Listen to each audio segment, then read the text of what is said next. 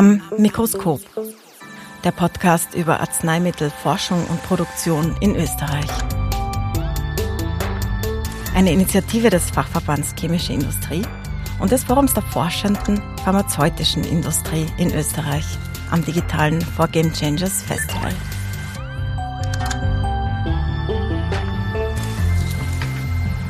Herzlich willkommen bei Am Mikroskop, dem Podcast zur Arzneimittelproduktion und Arzneimittelforschung in Österreich.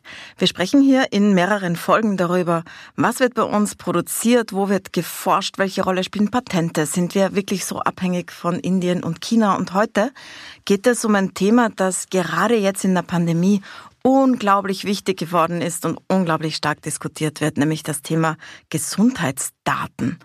Da ist ja auf der einen Seite diese große, berechtigte Sorge, dass man da sein innerstes Preis gibt. Und auf der anderen Seite gibt es keine gute Forschung ohne gute Daten. Meine GesprächspartnerInnen sind Universitätsprofessorin Tanja Stamm. Sie ist von der Medizinischen Universität Wien, vom Zentrum für medizinische Statistik, Informatik und intelligente Systeme, genau in unserem Themenfeld. Äh, Sie sind Head of Sections for Outcomes Research. Frau Professor, was bedeutet denn das?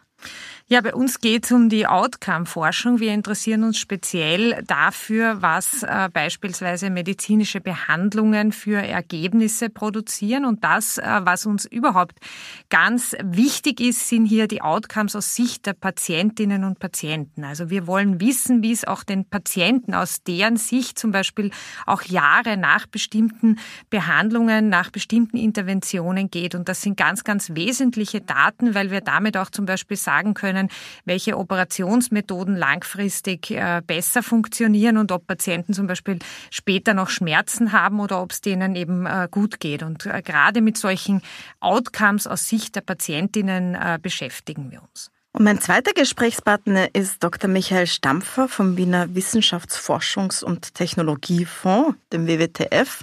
Sie sind der Geschäftsführer. Sie beschäftigen sich die ganze Zeit mit Daten sozusagen und was die Wissenschaft braucht davon in Wien.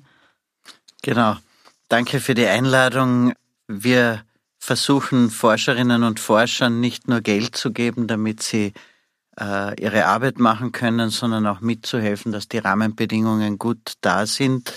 Und wir sehen eine gewaltige Quantifizierung und Erhöhung der Datenintensität in der Forschung in den letzten Jahrzehnten in einer schneller zunehmenden Kurve mit immer mehr Leuten, die, egal ob das jetzt Sozialwissenschaften oder klinische Forschung oder andere Bereiche sind, ein äh, gewaltiges Ausmaß an guten Daten unter guten Rahmenbedingungen brauchen. Es hat auch keinen Sinn, wenn Wissenschaftlerinnen und Wissenschaftler ständig das Gefühl bekommen, sie machen etwas falsch, wo sie doch nur ihre Arbeit machen wollen. Na, dann sprechen wir drüber, wie man das lösen kann, wo die Problemfelder liegen, wo die Ängste liegen.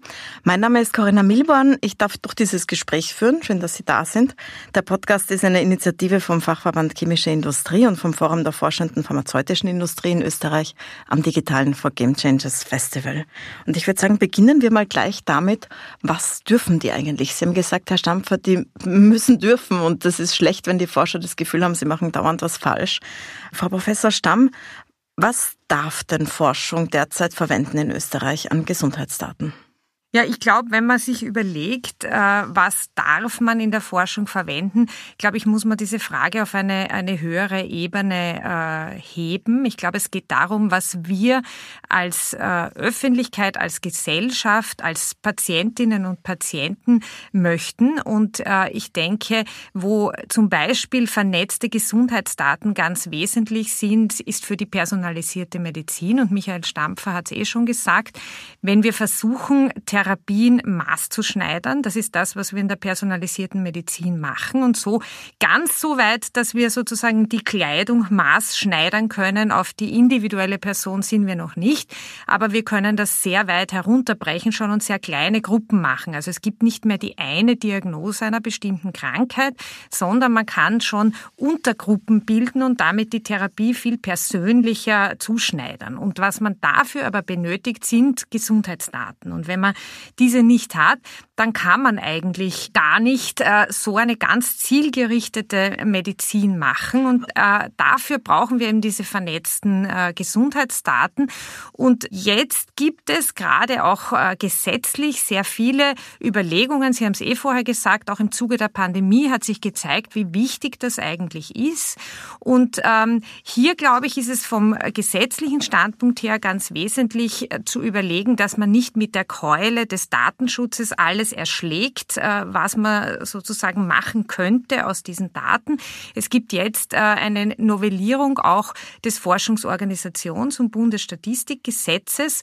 Und was wir eben für die Forschung hier brauchen, sind nicht personalisierte Daten. Das heißt, wir müssen nicht wissen, wer genau welche Erkrankung hat, sondern wir brauchen anonymisierte Daten. Das heißt, wir brauchen Gesundheitsdaten, aber wir müssen nicht die Person, die hinter diesen Daten steht, genau identifizieren können. Und ich glaube, das ist ganz äh, wesentlich und das muss man auch entsprechend äh, gesetzlich abbilden. Und äh, da geht es, glaube ich, drum, jetzt auch, äh, wenn man Gesetze novelliert, hier eine Möglichkeit für die Zukunft zu schaffen, dass eben diese Daten auch entsprechend äh, verwendet werden können. Weil das ist ja die große Angst. Die große Angst ist ja die Nachvollziehbarkeit. Dass man sagt, so, wenn man das jetzt aufmacht, dieses Fass und Gesundheitsdaten sind verwendbar, dann hat der individuelle Patient oder die Patientin die Sorge, dass diese Daten irgendwo hingelangen, wo sie es nicht haben will. Ich meine, Gesundheitsdaten sind wahnsinnig persönlich. Man will vielleicht nicht, dass die Kollegen oder die Arbeitgeberin oder die Familie wissen, was da ist und man hat die Sorge, dass das bis dorthin gelangt. Ist das verständlich, Herr Stampfer? Geht das äh, aus jemandem, der für die Wissenschaft arbeitet, verstehen Sie das, dass Leute diese Sorge haben? Ich verstehe, dass die Leute diese Sorge haben.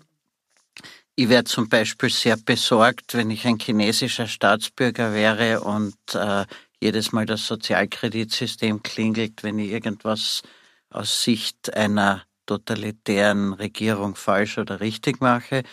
Ich bin aber auch sehr für den Grundsatz von Verhältnismäßigkeit und verschiedene Ziele miteinander äh, in Einklang zu bringen.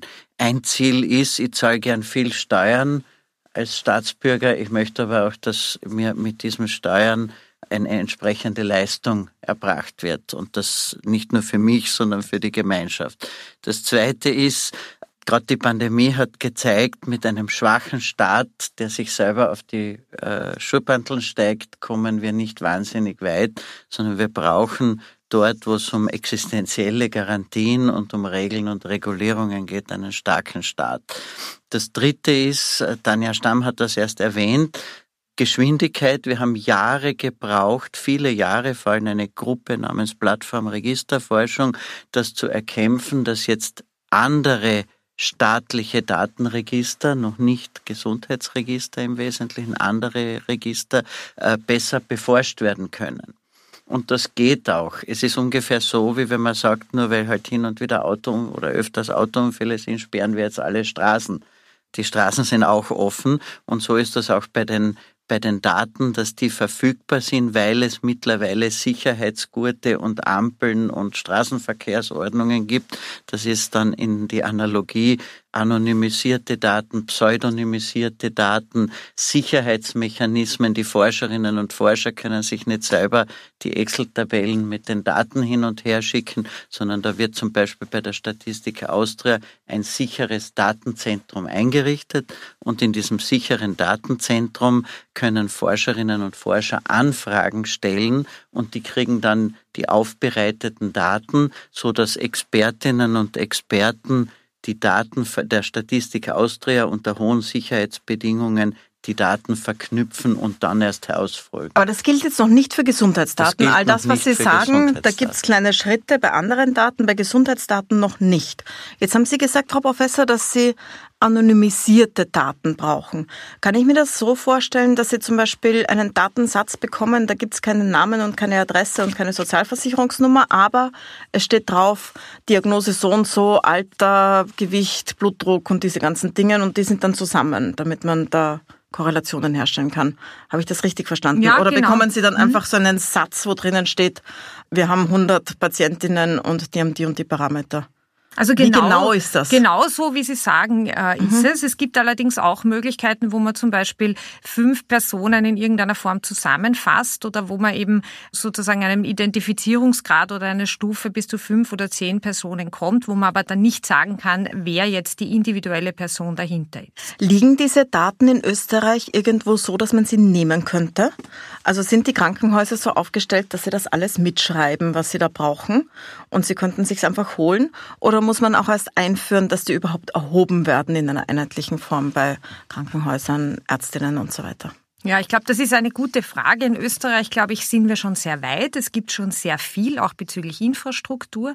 Was wir ähm, in der Medizin haben es ja auch eine Dokumentationspflicht. Ja, und wir reden ja hier nicht nur von Daten, die jetzt für klinische Studien zum Beispiel erhoben werden, sondern von sogenannten Real-World-Data, also Daten, die im System die ganze Zeit anfallen. Ja, und die Daten sind natürlich verfügbar. Was wir vielleicht schon auch noch brauchen, ist, wir brauchen mehr Standardisierung. Also wir müssen sozusagen in allen Ländern ähnliche Daten erheben, damit wir auch vergleichen äh, können. Man kann sich das so vorstellen wie die PISA-Tests im Bildungs Bildungssystem, dass wir einfach schauen können, wie ist unser Gesundheitssystem im Vergleich zu anderen Ländern. Das ist, glaube ich, etwas, äh, wo wir noch Nachholbedarf vielleicht auch haben, also in dieser Standardisierung. Und was ich auch glaube, ist, dass wir die Patienten-Outcomes aus Patientinnen-Sicht noch zu wenig erheben. Also wir beziehen die Patienten noch zu wenig in diese Datenerhebungen mit ein, weil wir brauchen auch nicht nur Daten, die jetzt aus Sicht der Behandler oder Behandlerinnen anfallen, im Gesundheitssystem, Spital dokumentiert werden, sondern wir brauchen auch Daten aus Sicht der Patientinnen. Und das ist etwas, was wir noch weniger Aber damit die zustimmen, und das verstehen, muss man ja auch verstehen, wozu ist das gut? Also kaum jemand wird wahrscheinlich einfach so unterschreiben, dass es alles seine Daten hergibt, sobald er sich ins Gesundheitssystem begibt. Wir wissen aber von Leuten, die bei Studien mitmachen, wo sie wissen, wozu ist das gut, dass sie bereit sind, alles offen zu legen, weil sie wissen, es dient einem, einem Zweck. Was wäre denn der Zweck? Was ist denn das öffentliche Interesse daran, dass man diese Data Spaces schafft? Ein Satz vorher noch zur Datenverfügbarkeit. Wir werden sehen, wenn wir jetzt Schritte auch in Richtung eines besseren Gesundheitsdatenmanagements machen, werden wir sehen, wo hochqualitativ gearbeitet wurde und wird und welche Daten mit welchen überhaupt zusammenpassen. Also die Vermutung ist schon, auch durch jetzt äh, knapp zwei Jahre Pandemie-Management, dass im Gesundheitsdatenbereich äh, vielleicht auch nicht alles so super, super ist. Äh, wir müssen es einfach angehen und dann die schlimmsten Lücken schließen und in den nächsten Jahren wird es dann schon besser werden. Na jetzt ehrlich, die Pandemiedaten sprechen nicht dafür, dass es super ist. Da haben naja. wir eineinhalb Jahre nach naja, Start eben. immer noch drei verschiedene Zahlen jeden Tag. Es ist fast unmöglich, Zeitreihen zu machen, weil sich dauernd was ändert. Ich habe es versucht, sehr vorsichtig nachfragen. zu sagen.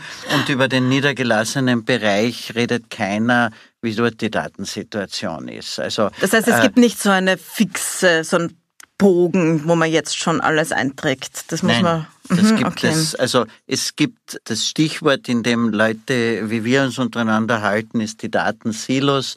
Das heißt, es gibt äh, viele Institutionen, die jeweils eine Aufgabe haben, nämlich äh, Verrechnungsdaten oder Krankendaten, Dokum äh, Verrechnungsdaten haben, Krankendaten dokumentieren andere Dinge, Epidemiepunkte irgendwo zählen, äh, dabei keine sonderlich gute Figur machen, wie es eben in der Pandemie sich gezeigt hat. Und das wird sich dann äh, zeigen, wenn es die Möglichkeit gibt, wo es eben Qualitätslücken auch gibt. Die Aber Aufgaben, wenn man jetzt, ich mache ja, jetzt nochmal die Frage, mhm. ich hänge es jetzt nochmal dran, weil die ist jetzt ein bisschen verloren gegangen. Man muss ja den Patientinnen und Patienten erklären, Sagen, wozu ja. das gut sein soll. Mhm. Und auch den Datenschützern. Es haben ja auch DatenschützerInnen in einem offenen Brief zu diesem neuen Gesetz, das da gerade mhm. novelliert wird, geschrieben, da fehlt die Erklärung des öffentlichen Interesses beziehungsweise die Prüfung des öffentlichen Interesses. Was ist denn das öffentliche Interesse, jetzt diese Daten zu vernetzen und verfügbar zu machen? Ein Interesse ist, dass Gesundheit nicht nur individuell in der Zweier- oder Dreierbeziehung Arzt, Ärztin, Pfleger, Pflegerin, Patient, Patientin erreichbar ist, sondern Gesundheit, das heißt ja das schöne Wort Public Health, Gesundheit ist erzielbar und erhaltbar, wenn das auch als gesellschaftliche Aufgabe angesehen werden. Und ich kann nicht sagen, ich bin der völlig freie Mensch, der sich um nichts kümmert, nichts hergibt, nichts dazu beiträgt, dann aber die beste äh, Behandlung haben will. Also das ist für mich eine ganz klare Sache, dass Freiheit äh, äh, der Einzelnen und das gilt auch über die Freiheit äh, wie mit den Daten immer unter bestimmten Rechtsgarantien umgegangen äh, wird, damit eben die Gesellschaft als Ganzes ihren Mitgliedern, den Starken und den Schwachen, eine möglichst hohes Gesundheitsniveau ermöglichen kann. Dass wir dazu genug äh, Steuergeld ausgeben, glaube ich, ist außer Frage. Also die, das, die Staatsquote ist relativ hoch und wir müssen eben schauen, dass der Staat auch seine Möglichkeiten einlösen kann, hier entsprechende Standards zu, zu erfüllen.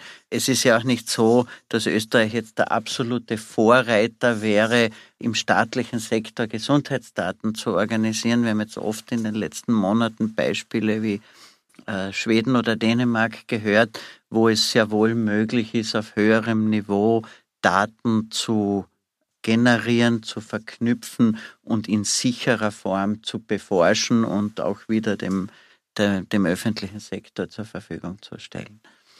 Ich, ich, darf ich noch was ergänzen? Bitte. Ich würde gern zum einen was Positives ergänzen, weil ich glaube, wir, wir äh, tendieren auch dazu, äh, und wir haben ja auch ein bisschen den Ruf, äh, gern zu jammern und zu sagen, was alles schlecht ist. Aber wir haben ein EU-Projekt zu Gesundheitsdaten, das wir koordinieren.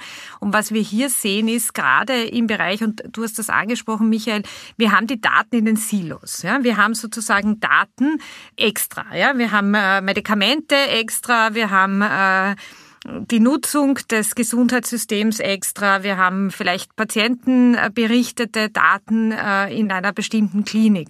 Aber was wir wenig haben noch, ist diese Verknüpfung. Und ich, wir haben es gesehen, auch im Vergleich mit anderen Ländern, zum Beispiel aus äh, Deutschland, dass wir beispielsweise mit der ELGA eine sehr, sehr gute Infrastruktur schon etabliert haben, die man sicher auch noch verstärkt nutzen könnte. Das heißt, ich glaube, wir, wir müssten einfach schauen, wie wir das, was wir haben, und das gibt es in vielen anderen Ländern nicht, nicht noch viel äh, stärker nutzen können, um auch diese Vernetzungen herzustellen. Jetzt gibt es ja einen Aspekt zum Beispiel, der aufgetaucht ist in der Pandemie, dass es nicht möglich ist, gesetzlich die Daten der Infektionen mit sozioökonomischen Daten zu kreuzen. Das heißt, es ist nicht möglich nachzuschauen, sind mehr Arme als Reiche betroffen, welche Berufsgruppen sind betroffen.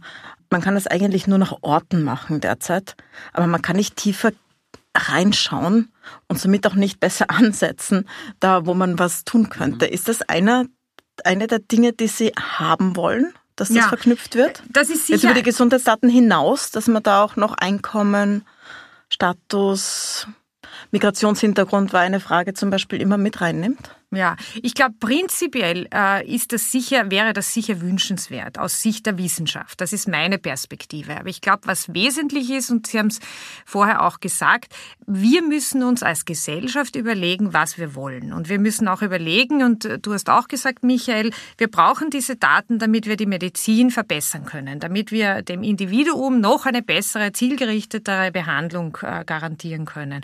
Und äh, um das zu erreichen, brauchen wir entsprechende Daten. Und es geht aber nicht darum, dass ich jetzt als Einzelner hier bloßgestellt werde, sondern es geht darum, dass man Daten eben, wir haben vorher auch gesagt, dass die getrennt werden von Merkmalen, die eine Identifikation zulassen und dass man diese Daten nutzen kann. Aber nicht, dass man hier so quasi selbst etwas offenlegen oder etwas äh, von mhm. sich preisgeben muss. Um das geht's gar nicht. Aber wir müssen als Gesellschaft überlegen, was soll mit diesen Daten passieren. Und der Ansatz zum Beispiel in unserem äh, EU-Projekt, und da ist, glaube ich, auch Österreich in einer absoluten Vorreiterrolle, weil wir koordinieren dieses Projekt auch.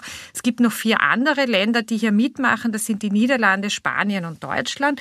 Aber äh, Österreich eben äh, koordiniert das Projekt. Und da ist die Idee, dass nicht eine, eine einzelne Stelle entscheidet, was passiert mit diesen Daten, sondern dass gleichermaßen die Öffentlichkeit, die Patienten und Patientinnen, die Gesundheitsdienstanbieter, die Wissenschaft, aber auch in dem Fall die forschende äh, pharmazeutische Industrie dass man hier, weil das ist auch ein Public-Private Partnership, unser Projekt und auch die forschende Industrie braucht ja entsprechende Gesundheitsdaten, dass hier gemeinsam entschieden wird, wer welche Daten bekommt. Und ich glaube, das ist ganz entscheidend, dass wir solche Governance Models auch gemeinsam entwickeln unter Einbeziehung der Öffentlichkeit und der Patientinnen. Weil nur so, glaube ich, können wir dieses Problem nachhaltig und für uns alle lösen. Ja?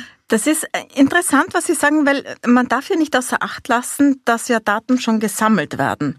Also es gibt ja große mhm. Konzerne, die sammeln Daten, zum Beispiel Google greife ich jetzt mal, jetzt mal raus, weil jeder liefert Google dauernd Daten, indem man die Suchmaschine nützt, indem man die Handys nützt und so weiter. Die haben sich ja total darauf spezialisiert jetzt in einer ihrer Geschäftszweige Gesundheitsdaten zusammenzusammeln, haben unglaublich viele Kooperationen mit ganzen Staaten, die ihnen alles liefern, mit vielen Krankenhäusern, wo sie alles bekommen und bauen sich dann einen enormen Datenschatz auf, in den eigentlich niemand reinschauen kann, oder? In den niemand reinschauen kann. Äh, es haben Juristen haben sich einmal ausgerechnet, was sie mit dem Hackerl I agree unterschreibe, weil hinter dem einseitigen I agree Vertrag stehen noch tausend weitere Verträge, die die großen Plattformfirmen mit ihren Kunden, nämlich äh, denen, also äh, mit denen sie in Geschäftsbeziehungen sind, anderen Firmen, die diese Werbedaten dann also diese Daten für Werbezwecke nutzen, entsprechend äh, wieder abschließen. Das heißt, man hat irgendwas zwischen 5.000 und 10.000 Seiten Vertragsinhalt über die Datennutzung, die man mit einem Menschenskind, die will endlich zum Google, zu meiner Anwendung kommen, klick eh, äh, alles ist in Ordnung, äh, blind unterschreibt.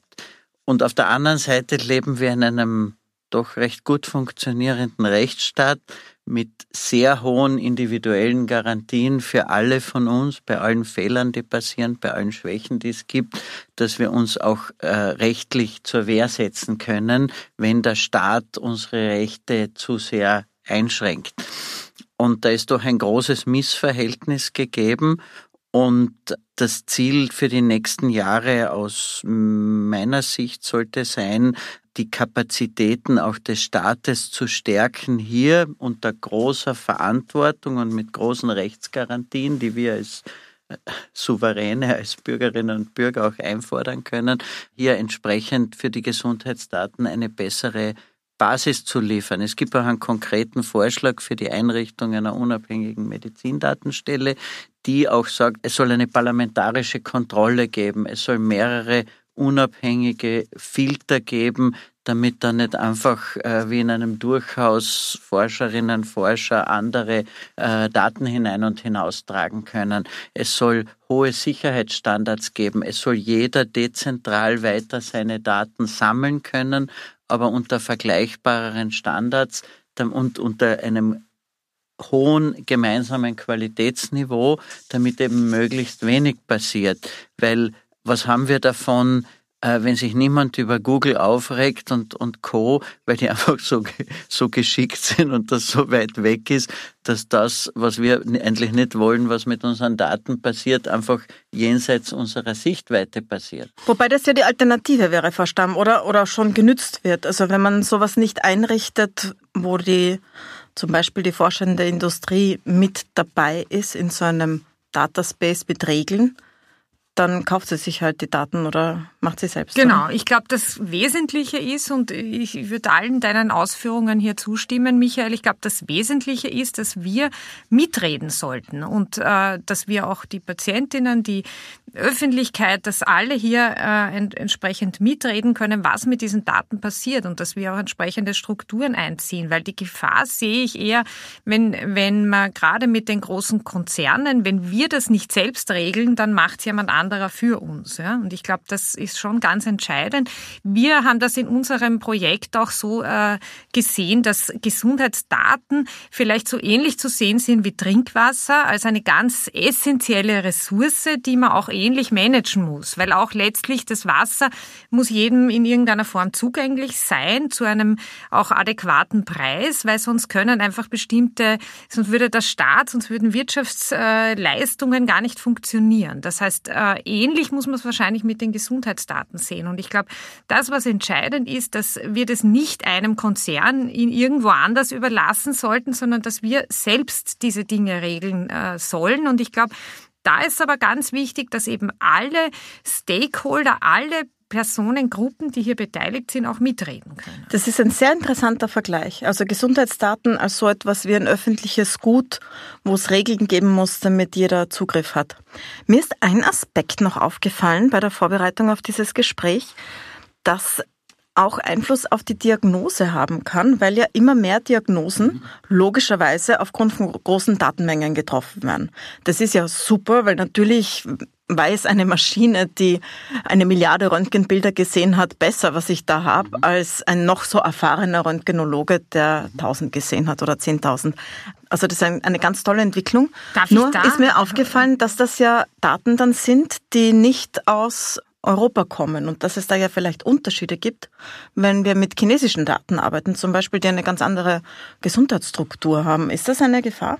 Ja, das ist auf jeden Fall eine Gefahr, aber ich würde auch noch vielleicht einen Schritt zurückgehen. Wir gehen in der Wissenschaft gerne auch noch einen Schritt zurück. Sehr gerne. Ich glaube, dass wir, dass es nicht immer, und man darf sich das nicht so vorstellen, dass man dann statt dem Arzt oder der Ärztin, der Krankenpflegeperson dort den Roboter sitzen hat, der dann auf Basis irgendwelcher Daten eine Entscheidung trifft. Ich glaube, ganz entscheidend muss diese Beziehung zwischen Gesundheitsdienstanbietern und Patientinnen bestehen bleiben, weil das ist auch das, was die Patientinnen wollen. Das wissen wir aus ganz vielen Studien.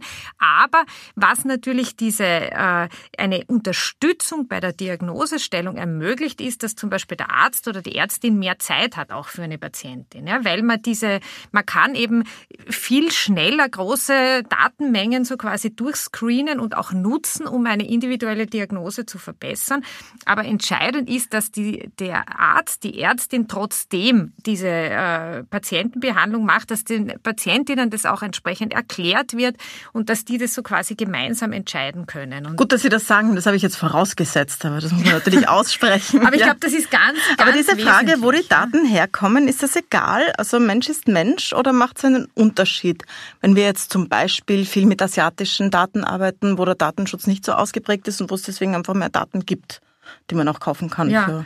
Wir sehen es ja auch bei den Zulassungen zum Beispiel von den Impfstoffen, dass da Unterschiede gibt. Ja? Und äh, gerade wenn man jetzt äh, Diagnosen oder wenn man hier äh, die Medizin noch präziser machen möchte, wäre es schon wichtig, dass man auch eine Diversität hat bei den Daten, weil natürlich bestehen Unterschiede. Wenn wir jetzt immer nur Daten aus China oder aus den USA äh, für Forschung zur Verfügung haben, ist es sicherlich ungünstig, weil wir dann zu wenig über unsere eigene äh, Bevölkerung wissen. Das ist sicher ein, ein ganz ein wesentlicher Punkt auch. So, ja? man weiß, dass Ähm, wenn man immer nur Daten von jungen Männern haben, die so pro Genau, typische Probanden genau. sind, das Genau. nicht unbedingt Schlüsse zulässt auf Aber ich- ältere Frauen zum Beispiel. Ich glaube, was man auch vielleicht betonen muss, ist den individuellen Nutzen, den jemand haben könnte. Weil es geht ja nicht immer nur, gerade in der personalisierten Medizin, geht es darum, eine Diagnose noch präziser zu machen. Also noch genauer zu schauen, welche spezielle Therapie könnte einem bestimmten Menschen zum Beispiel helfen, der eine bestimmte Diagnose jetzt hat. Und Dafür brauchen wir die Daten. Das heißt, auch der Individuelle hätte einen, die individuelle Person hätte einen Nutzen davon. Das ist nicht nur etwas, wo man, glaube ich, altruistisch, was sicher auch wichtig ist, an das große Ganze denken äh, soll, sondern man hat selber einen Nutzen davon, wenn eben die Daten zum Beispiel verglichen werden können mit anderen Registern, mit, mit größeren Datenbanken, wo man Röntgenbilder oder andere Daten besitzt und einfach schauen kann, so quasi meine, meine individuelle Diagnose, wie, wie ähnlich ist die jetzt einer, einer bestimmten Personengruppe. Und damit kann ich viel zielgerichteter dann einfach auch äh, die Behandlung maschen. Das nehme ich jetzt gleich mit für eine Schlussfrage. Nehmen wir jetzt mal an, dass alle diese Sicherheitsstufen eingezogen sind, Datenschützer dich das angesehen haben und das ist anonymisiert und sicher datenmäßig mit allem, was sie beschrieben haben an Bremsen, die eingebaut werden, damit es zu keinem Missbrauch kommt. Also nehmen wir an, das funktioniert. Wenn man einen Blick in die Zukunft wirft, was wäre denn dann möglich, was jetzt nicht möglich ist, Herr Stampfer? Was könnte uns das bringen? Anonymisiert oder pseudonymisiert, das ist fast das Gleiche, äh, aber eben nicht ganz das Gleiche. Äh, Sagen Sie kurz den Unterschied, wenn Sie es schon ansprechen. Äh, Pseudonym zum Beispiel ist, äh, man könnte für jeden Österreicher und jede Österreicherin einen virtu ein virtuelles Double im, im Internet, also im, in, in einer Datenbank machen und dann die echten Daten mit diesem Avatar quasi verknüpfen äh, äh das heißt, die Forschung bekommt einen Datensatz, der wirklich individuell ist, aber, aber sie hat null Möglichkeit nachzusehen, wer ist das. Richtig. Mhm. Und ich, ich muss auch nicht äh, auf die Ebene einer 30, eines 30-Personen-Dorfes gehen, wo ich dann weiß, die 53-jährige Person mit der Krankheit X kann nur daher sowieso sein. Auch das also ist das eine dieser sich, Bremsen und dieser Sicherheitsmechanismen, die drinnen sind. Also Qualitätskontrolle ist etwas, nämlich auch das öffentliche Sprechen dürfen über Qualität im Gesundheitssystem ist etwas, was sich sicher dadurch verbessern lässt, wo natürlich auch andere Dinge wie eine Fehlerkultur und, und auch ein, ein Umgang, das dann nicht Shaming ist, wenn irgendein äh, äh, einmal, einmal wo Qualitätsmängel auftreten, sondern der Wille ist, das zu verbessern. Also Qualitätssicherung ist eine Sache. Kapazitätsfragen, äh, wo sollen welche Leistungen am besten angeboten werden, auch zwischen den verschiedenen Sektoren äh, niedergelassen, Gesundheit, äh, Krankenhäuser, andere. Komorbiditäten ist zum Beispiel eine Sache, die man gut anschauen kann, die hochspannend ist, die jetzt auch schon ganz gut äh, in, ersten Schritten analysiert werden kann. Kranken, äh, Krankheitspfade, Kostenwahrheit, äh, also da gibt es sowohl sozioökonomische als auch vor allem äh, für Individuen und aber auch ganze Bevölkerungsgruppen oder die ganze Bevölkerung sehr viele Anwendungsmethoden, die mir alle nicht so erscheinen, äh, dass da immer unter der Bedingung, dass die jeweiligen Garantien gegeben sind und Sicherheitsgarantien gegeben sind, dass da sofort der totalitäre Staat ausbricht. Also da meine Ängste sind da sind da eher da, dass wir es qualitätsmäßig oder äh, vom Zusammenspiel der Institutionen her versemmeln und nicht, dass jetzt die Menschenrechte in, in Gefahr geraten. Mein letzter Punkt, das, was ich noch, noch auch ansprechen möchte, wo sind alle gleich oder wo sollen alle gleich sein, in den Menschen, Grund- und Menschenrechten und Garantien, die jeder Mensch haben soll, sowohl in der Freiheit vom Staat als auch was der Staat oder die Gesellschaft den Menschen garantieren soll. Als Patientinnen und Patienten, das ist ja schon gut von der Tanja ausgeführt werden, werden wir alle immer verschiedener. Wir haben zum Beispiel im WWTF ein Präzisionsmedizinprojekt zum Thema Hämatologie die entdecken quasi jeden Tag, ich übertreibe jetzt ein bisschen, eine neue Subform der Leukämie die einen eigenen Behandlungszuschnitt bedarf. Also, Was ja eine großartige Nachricht ist für die bessere Behandlung. Es ist eine großartige Nachricht mhm. für die bessere Behandlung, aber ohne die geeigneten Daten würde all dieser Fortschritt nicht möglich sein. Frau Professor Stamm, wenn Sie einen Blick in die Zukunft werfen aus Sicht der Forschung, was wäre möglich, wenn die Daten vernetzt, pseudonymisiert, anonymisiert und sicher zur Verfügung stehen? Wichtig wäre auch, glaube ich, ähm, dass die Patienten, Patientinnen, dass die Öffentlichkeit mitreden kann. Also das ist auch noch eine, eine Prämisse. Auch bei aller Sicherheit, glaube ich, das können wir jetzt schon. Technisch sind wir soweit. Aber ich glaube, wir müssen sicherstellen von der Governance her, das ist der springende Punkt, dass das ethisch, äh, rechtlich und so weiter vertretbar ist und dass die Öffentlichkeit und die Patienten mitreden können. Das wäre für mich ein entscheidender Faktor für die Zukunft. Was ich glaube, ich, was ich glaube, was es bringen wird, ist, wir können schneller individuell Therapie zuschneiden. Ja, äh, wir können das, die Kleidung besser maßschneidern auf die einzelne Person, so wie du sagst. Es gibt neue Diagnosen. Man kann das immer präziser machen. Dafür brauchen wir die Daten. Dafür brauchen wir auch die Möglichkeit zu vergleichen. Wir können Personen, die Leistungen brauchen, wahrscheinlich äh, besser, zielgerichteter erreichen. Die Politik könnte es besser steuern, wer zum Beispiel speziell gefördert äh, werden soll. Sie haben das auch mit dem sozioökonomischen Status und ähnliches angesprochen. Ich denke auch an Kinder zum Beispiel, die bestimmte Erkrankungen haben, an Leute mit sehr seltenen Erkrankungen, die zum Beispiel teure Therapien brauchen. Also ich glaube, wir könnten schauen, dass, dass äh, wir hier gleiche Bedingungen oder bessere Bedingungen für alle auch schaffen. Und wir könnten letztlich auf Basis der Sichtweisen und der Outcome-Daten, die auch von Patientinnen und Patienten kommen, Therapien äh, beurteilen. Und das ist, glaube ich, auch ganz wichtig, weil wenn wir wissen, dass eine bestimmte Operationsmethode langfristig zum Beispiel zu weniger Schmerzen äh, führt, dann wird man eher das bevorzugen. Ja? Und wir können damit, glaube ich, einen Nutzen für die Patientinnen schaffen. Und das ist aus meiner Sicht äh, ganz wichtig. Also ich glaube, wir, wir müssen immer diesen Nutzen der Patienten Patientinnen den Nutzen vom Einzelnen, von der Einzelnen wirklich im Auge behalten, weil ich glaube, sonst äh, wird man nicht genau verstehen, warum man diese Gesundheitsdaten überhaupt braucht. Aber es hat wirklich einen ganz, einen hohen individuellen Nutzen, glaube ich, für, für die Einzelnen. Ne? Dann danke ich Ihnen sehr herzlich für das Gespräch, Frau Professor Tanja Stamm von der Medizinischen Uni Wien, die Datenspezialistin, und Dr. Michael Stampfer vom WWTF, dem Wiener Wissenschaftsforschungs- und Technologiefonds. Danke, dass Sie da waren und Ihnen danke ich fürs Zuhören bei Am Mikroskop.